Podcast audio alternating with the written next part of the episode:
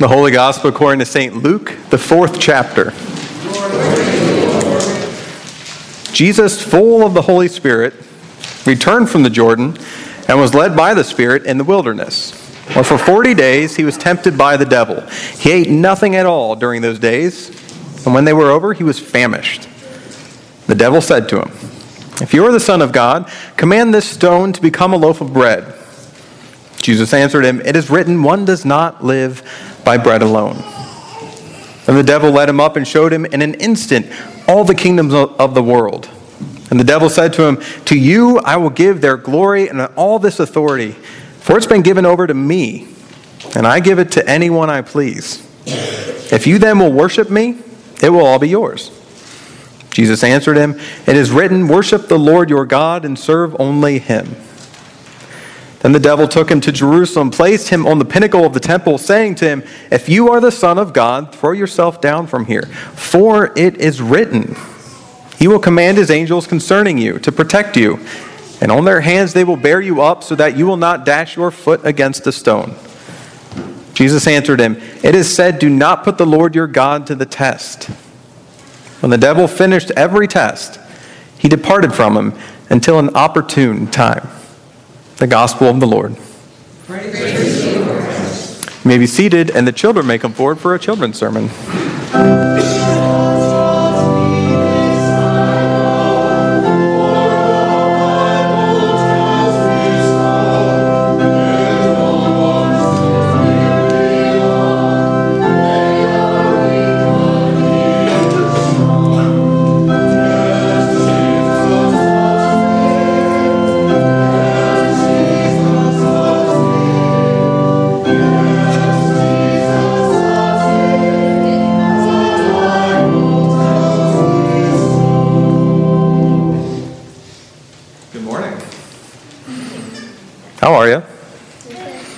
Is it cold outside? Yeah. Yeah. I was very cold. Does anybody know how cold it was at their house? Uh, um, Pretty cold? Okay. six. Six? Whoa. Six degrees. Ugh. Well, maybe it'll get warm soon. Wow. Seven? So it was warmer at your house. I'm going to your house. It's warm. All right. We're going to talk about Lent. Does anybody know what Lent is? Lent says, You do? So tell me what Lent is. Just shout it out. Lent is you? Well, kind of. I, I will almost take that. Oh, okay. So Lent is a time of 40 days. Lent's a time of 40 days where we specifically practice focusing and turning to God. Now, should we do that all the time? Yeah, we should do that all the time. But Lent, we do some special stuff. How many of you know about giving something up for Lent or doing something? Yeah? So, are any of you guys giving something up for Lent? You already did? Haven't thought about it yet? Okay. Are you giving anything up for Lent? What are you giving up? Can I ask? You don't have to tell me. Okay. You don't have to tell me. I want to share with you what I'm giving up for Lent. Now, this is my iPad, right? Do you guys know what an iPad is? Yep. Yeah, you have one? I like mine. You're giving up your iPad. So I'm not giving up my iPad. I use it for work. But I'm giving up everything on here that causes me to waste time or I use as a distraction. Yep, Facebook. So look on here. I've got three pages of stuff. Now we're going to see how much I get rid of wasting time. Now, Joey already said Facebook, and you'll see I have 19 notifications because I haven't checked it since Wednesday. All right, now I've got, I've, I've touched them, so they're all wiggling. We're going to delete them, okay? What? yeah. that is my reaction too. All right, so, so, so Facebook, does it cause me to waste time? Yeah. Should I delete it? Yes. All right, here we go. Hit the little X. It doesn't want to delete.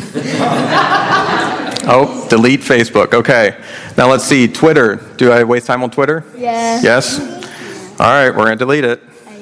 How about Yahoo Fantasy Sports? Do you think that's a good use of my time? Yes. Delete? Okay. No, it's deleting.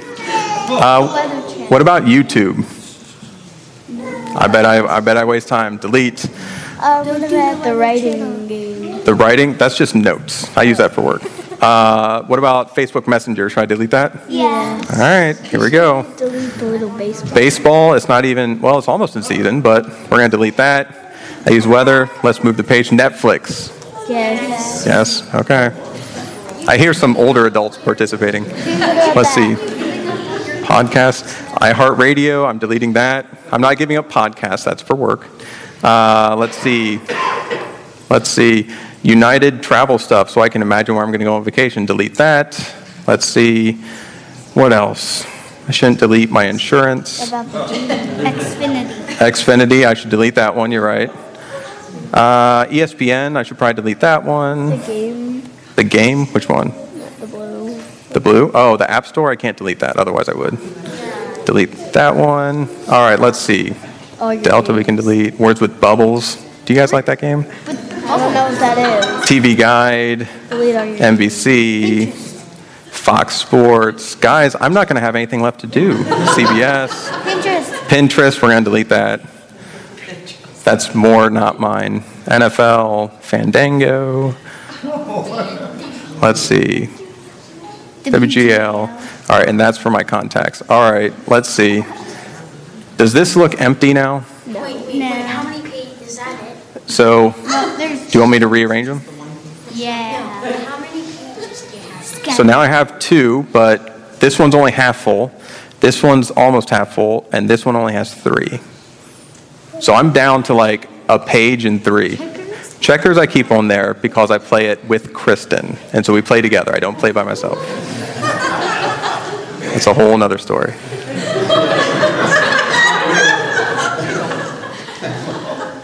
Why did I just delete all those?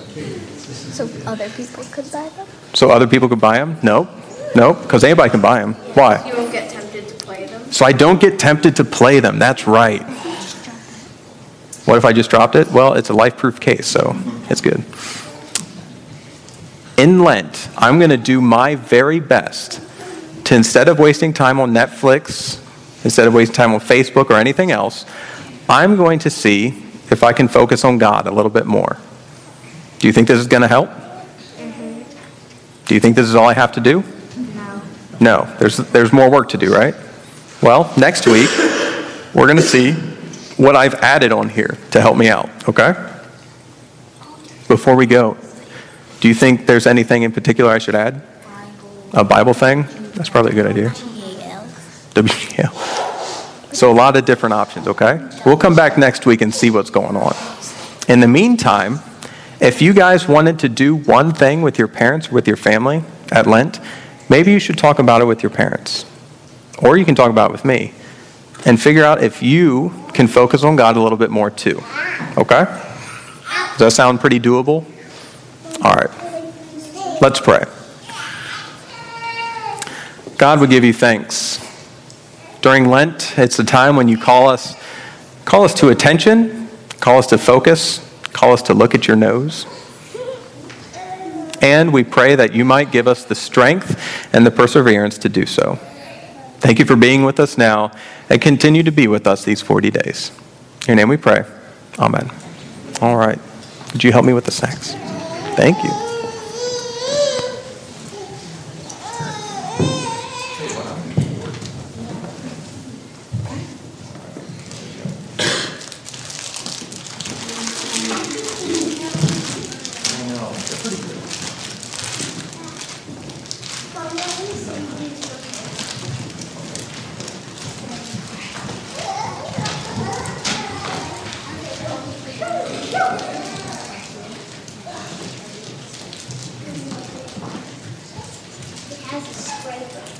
In the name of Jesus, amen. I think I was just telling Ava, I'm going to be very bored this next week, right? But that's okay. In that boredom, I did some counting. And we're going to use this particular counting as the bookends of the sermon. So we're going to talk about it now, we're going to talk about it at the end of the sermon. And it's a little bit trivia, so I want you to participate and answer these kind of number questions, right? How many days are in Lent?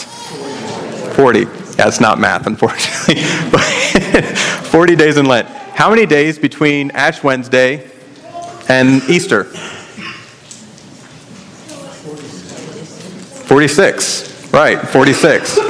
All right. Well, there's 40 days in Lent. There's 46 days between Ash Wednesday and Easter. Where are the extra six days? Sundays. Very good. We have some old Catholics in here, don't we? There you go. Sundays, right? Sundays are those, those extra days. And why do we have those extra Sundays? I think so, someone at the first service put it very, very well. You can cheat on Sundays. you can, you can, there's a better way of putting that. Those things that you're giving up for Lent, those things that you're fasting from, they don't count on the Sundays of Lent. They don't count. So put that, put a pin in that. Whether you agree with that philosophy or not, put a pin in that. We'll come back to that at the end of the sermon, okay? Today, in the text, and today, as we begin Lent and our Lenten practices, we have before us Jesus' own 40 day temptation. Of the many 40s that we have, Jesus' own temptation in the wilderness is kind of the structure for our own Lenten pilgrimage, right? Our own time of reflecting on those things that draw us away from God and intentionally turning back. Now, because many of us have taken on Lenten disciplines and many of us have given things up, I think it behooves us and it behooves the text to ask what is temptation? What's temptation? Do you have an answer? What's temptation?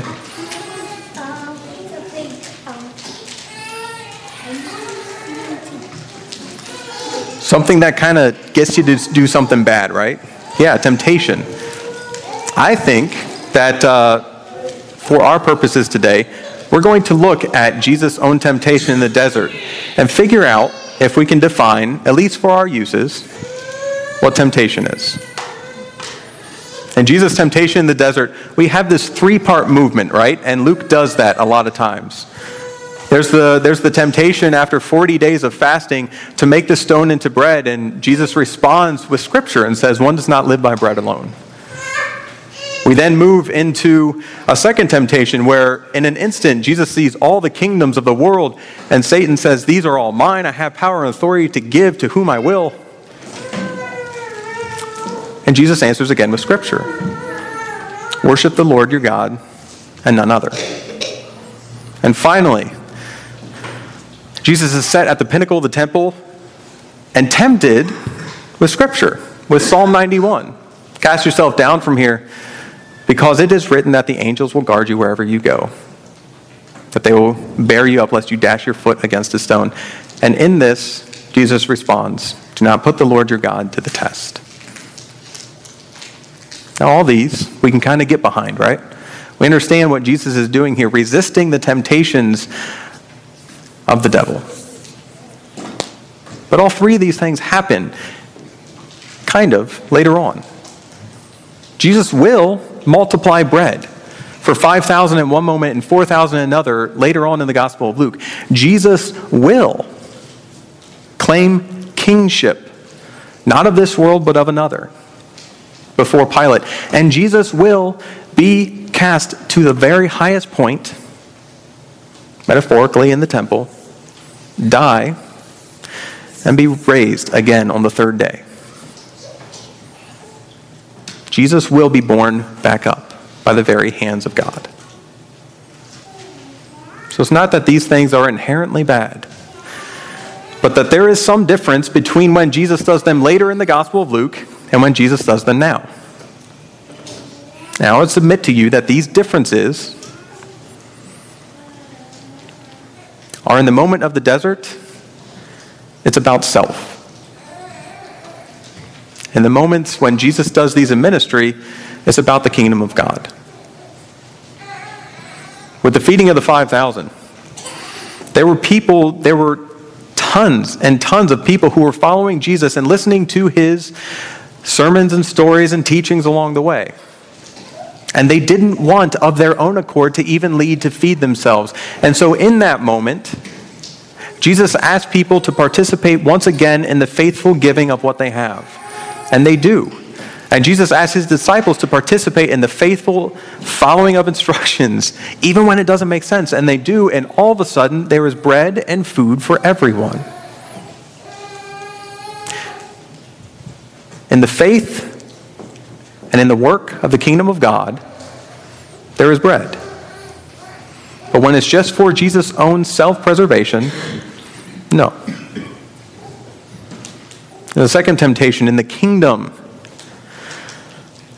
we have the opportunity for Jesus to be saved as a king, right? My kingdom is not of this world. If it were, thousands would be here protecting me and guarding me. But instead, instead of a self preservation of life in that moment before Pilate, in those moments before his own death, Jesus knows his very life is to be aligned with the kingdom of God. And here in the kingdom of God, in those moments, his life is for all, is broken and bled for all.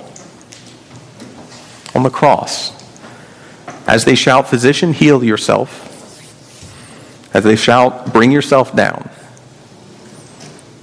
as they shout, Prophesy, who hit you this time? Jesus stays on the cross, knowing that his life is the kingdom's. His life is not his own. When we align ourselves with the kingdom,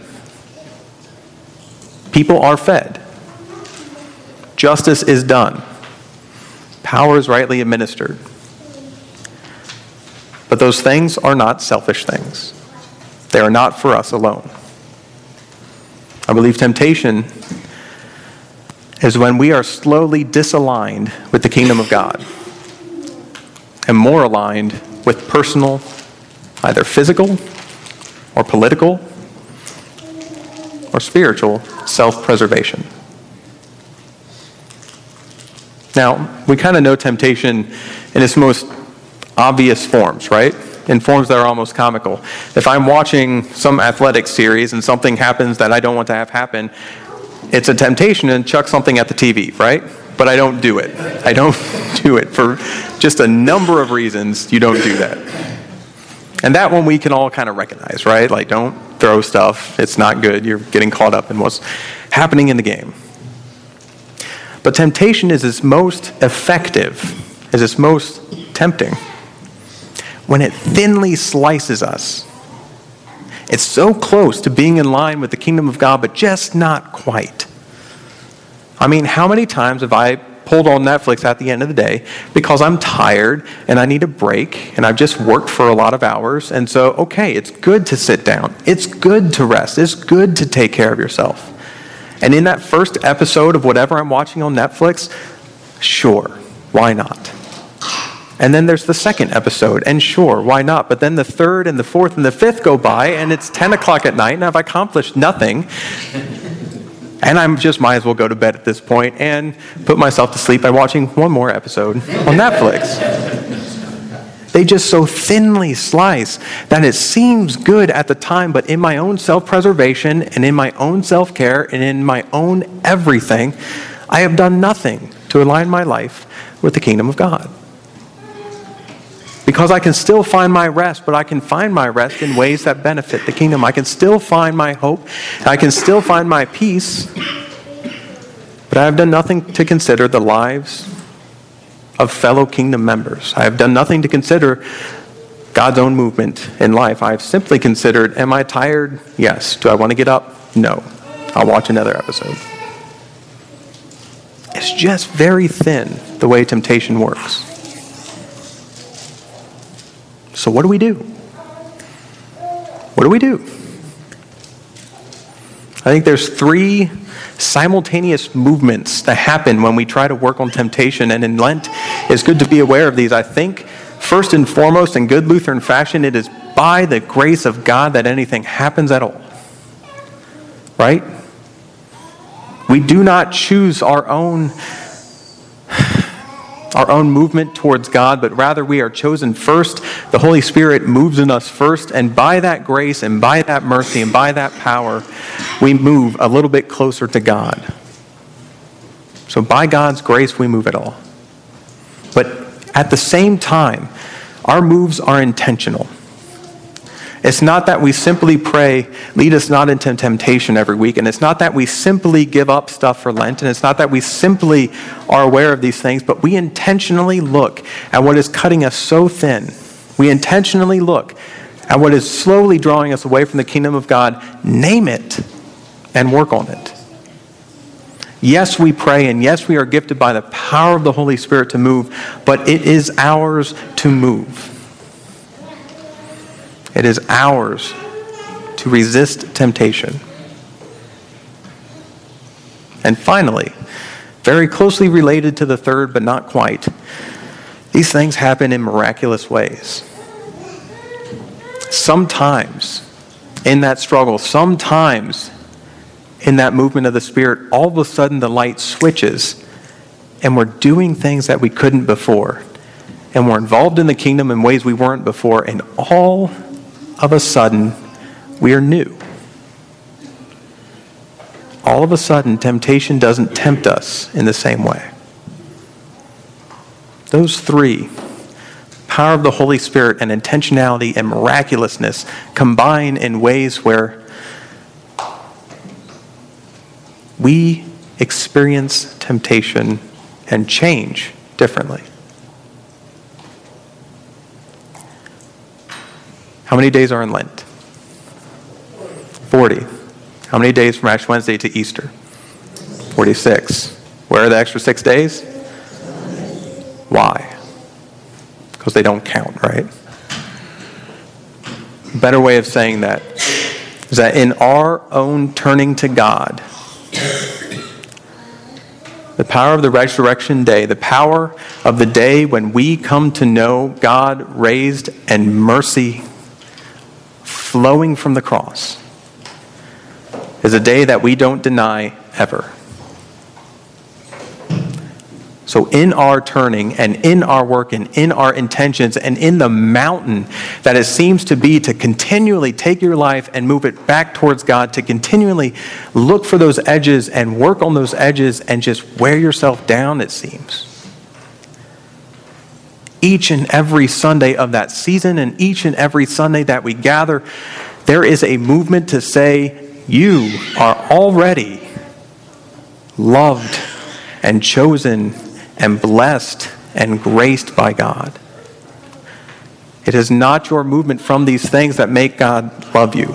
It is rather God who loves you.